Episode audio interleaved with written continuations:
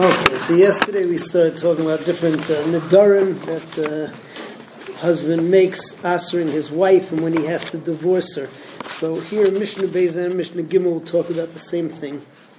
Mishnah Beza, husband makes a uh, neder answering his wife from eating certain fruit, either fruit that belongs to him or any fruit of that type, let's say that she, he says, uh, if you do X, then you will not be able to uh, to eat fruit. That's, the Tanai. Um, so that's considered to be very severe to ask somebody from eating fruit.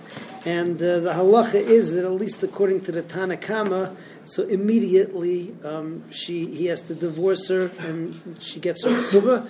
Rabbi Yehuda says that uh, you get a whole day to wait until uh, you know whatever you can renege on it.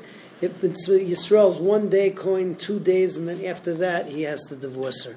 So Mishnah says, "Hamadras achad mikol aperis," that she's not going to eat uh, one of the one of the pears. It doesn't mean all pears. It means any type of fruit. It's interesting that it's so stringent.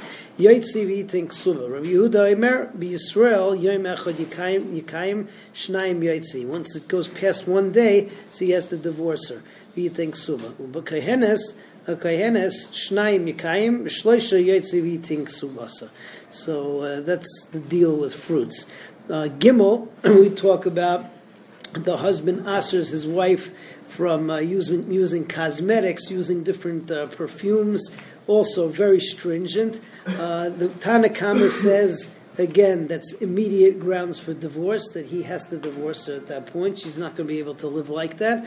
Rabbi Yasi, that's the halacha says that it depends. If she's poor and she can't afford it too much anyway, so uh, it's only if he says forever. Then we force him to divorce her immediately. Um, if she's rich, then even if he says for 30 days, and we force him to divorce immediately, the halacha is like Rabbi Yossi. Madras ishtai, somebody makes a neder, answering his wife, shalai tiskashet, be'echad mikol aminim, that she's not going to use a certain type of cosmetic, perfume, yaitzi v'yiteng ksuba. So uh, we force him to give the ksuba right away. Rabbi Yossi ba'aniyais, it's talking about a poor person shloinos and kitzba, only when he says forever. Uba'ashirais, and if she's rich, then shloishim yoim, that if he says that you can't use a certain cosmetic for 30 days, so right away, if she wants, we force the husband to divorce her. Have a good night.